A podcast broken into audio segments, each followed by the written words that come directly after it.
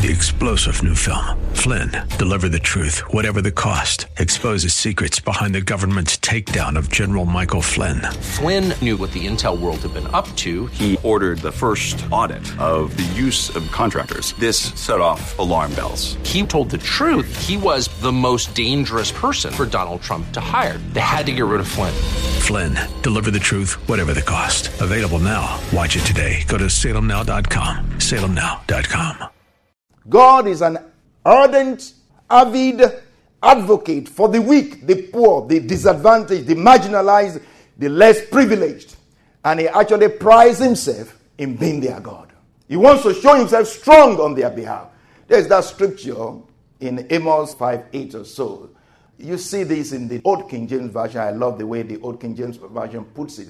He says, He's the Lord that strengthens the weak against the strong so that the weak may do what? Come against our fortress. Say the Lord that makes the seven stars and the Orion. The Lord that, uh, you know, turns the shadow of death into the morning and the day that makes the day dark with darkness. The Lord um, is his name. The Lord that calls for the waters of the sea and pours them upon the face of the earth again. He says he strengthens the weak again against the strong so that the weak may come against a fortress. Seek him. Seek him that makes the seven stars and the Orion. Seek him. You feel you are weak, you feel you don't have any strength. The scripture says, Seek him. Seek him that makes the seven stars and the Orion. He turns the shadow of death into the morning. He makes the day dark with, with night. He calls for the waters of the sea, pours them upon the face of the earth. The Lord is his name. And the next verse now says, He strengthens the weak against the strong. He strengthens the weak against the strong. Again, the, the old King James is the one that puts it the way I'm saying it. He strengthens the weak against the strong, so that the weak may come against a fortress. Amen. That strengthened the weak against the strong, so that the spoiled shall come against the fortress. It strengthened the spoiled or the weak against the strong one, so that the spoiled of the weak will be able to come against a fortress. May the Lord strengthen you to come against a fortress in the name of Jesus. Amen. Hallelujah. Don't forget, God is an ardent and avid advocate for the weak, the poor, the disadvantaged, the, dis- the marginalized, the under or the less privileged, and He actually prides Himself in being their God and wants you, He wants you and I to join Him in His passion and compassion for the weak for the poor, for the disadvantaged, the marginalized, the less privileged. He wants us to do the same.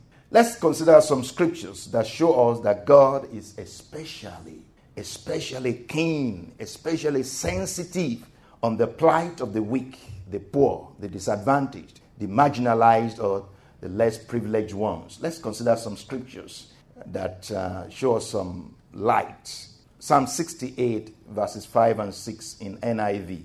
Psalm 68, verses 5 and 6 in NIV. I want us to, you know, get a better understanding of, of these. So I choose to um, use some other translations so that we understand better what the Holy Spirit is saying to us. So Psalm 68, verses 5 and 6. A father to the fatherless, that is God. A father to the fatherless. A defender of widows is God in his holy dwelling. God sets the lonely in families. He leads out the prisoners with singing, but the rebellious live in a sun scorched land. So, how do you see God here? You see God as compassionate. He rises up and takes charge of the fatherless. He puts himself out as a defender, as a lawyer, as an advocate of the widows and he does this in his holy place. He is busy at doing this. And he said he set the lonely in families, those who feel alone, who feel that nobody cares. He set them in families. He brings people around them because he wants to comfort them.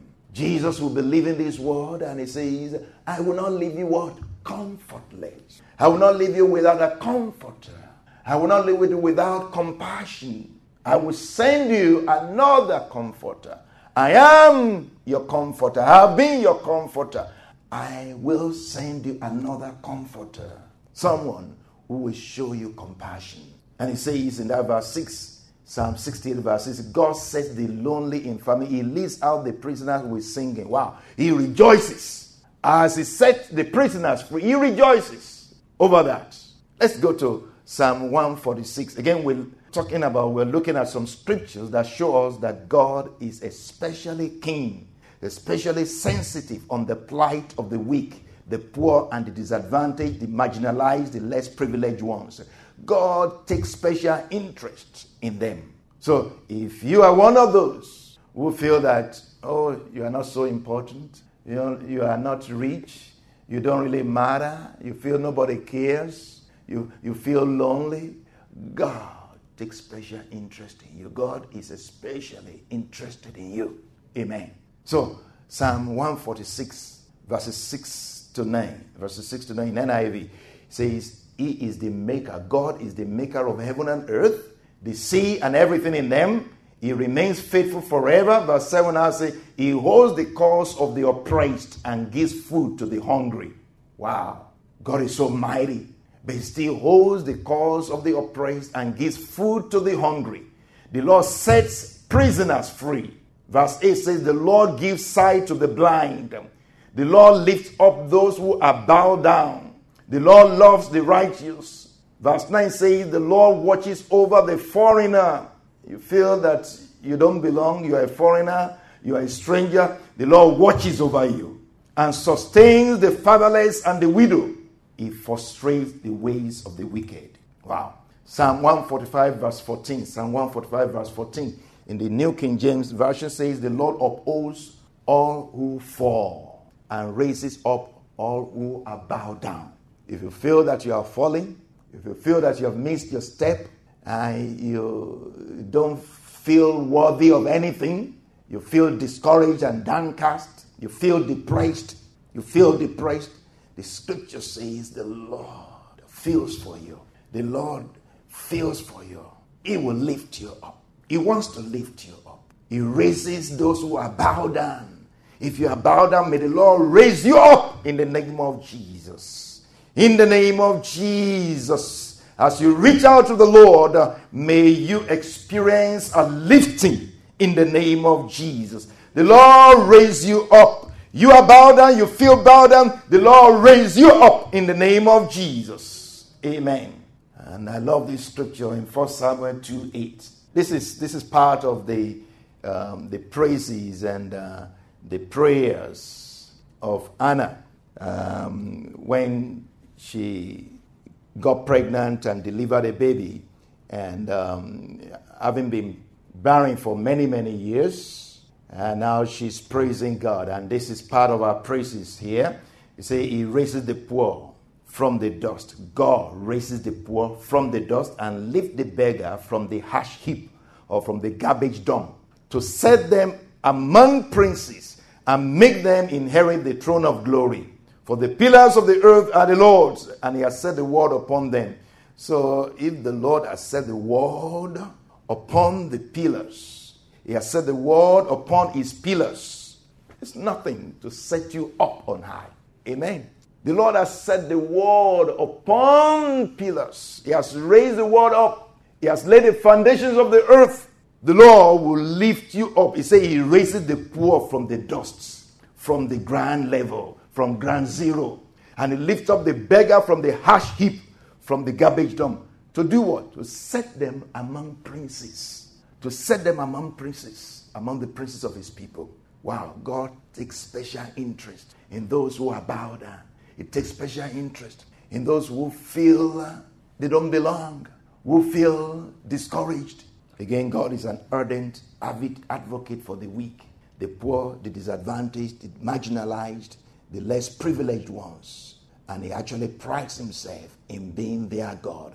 And He wants you and I wants you and I to join him in his passion and compassion for these ones. Amen. Now, there is a very touching story in 2 Samuel 9. 2 Samuel 9, 1 to 13, which is actually our text. And let's dig into that. 2 Samuel 9, 1 to 13. So you see, it says the first sentence here says, Now David said. Now David said. To put it in perspective, David is now the king. Saul is gone. After about a dozen years of running around, being chased up and down through the bushes, through the thickets, through the cities, you know, through everywhere by King Saul, David finally becomes the king. And he has actually done a whole lot of things after becoming the king. He has expanded the kingdom, everything is at rest. You know, he has brought the ark to Jerusalem. I mean, everything is wonderful. And the Lord had visited him, promised him greatness and all of that. And even if we look at uh, um, chapter 8, 2 Samuel chapter 8, verse from verse 15, says, So David reigned over all Israel, and David administered judgment and justice. David administered justice to all his people. Then uh, there's a list of uh, his cabinet members, all the people that you know, uh, were part of his government. So, this chapter 9 that now says, Now David said. Now David said. After all of that, it's like, what else can I do? Looking around and thinking, oh, I remember, oh, the house of King Saul. Is there anybody left? Anybody still alive in the house of King Saul so that I can show him kindness for Jonathan's sake? Anybody left? And uh, somebody showed up. If the king will ask a question, everybody will be running around for an answer. So they found Ziba, one of King Saul's uh, servants. He came around, and David talked with him.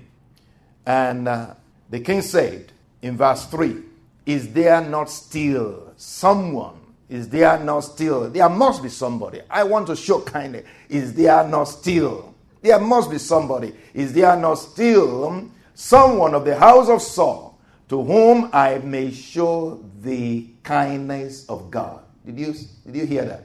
Verse 3. Then the king said, Is there not still someone of the house of Saul to whom I may show the kindness of God. This is the kindness of God. This is God's compassion. This is God's kindness. I want to show somebody God's kindness, not just kindness.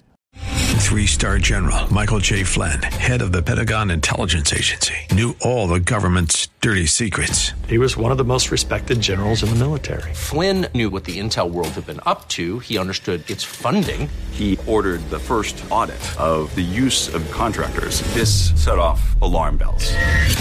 The explosive new documentary, Flynn, Deliver the Truth, Whatever the Cost, uncovers the facts behind this scandal. Flynn told the truth. He was the most dangerous person for Donald Trump to hire. I find out the worst enemy that I'm going to face in my life is right here in America. They took my assessment and they wanted me to change it. And I was like, I'm not changing it. They had to get rid of Flynn with in depth interviews, archival footage, and never before seen personal records of the man behind the headlines. I just felt like I was drowning. Flynn, deliver the truth, whatever the cost. Available now. Watch it today. Go to salemnow.com. Salemnow.com.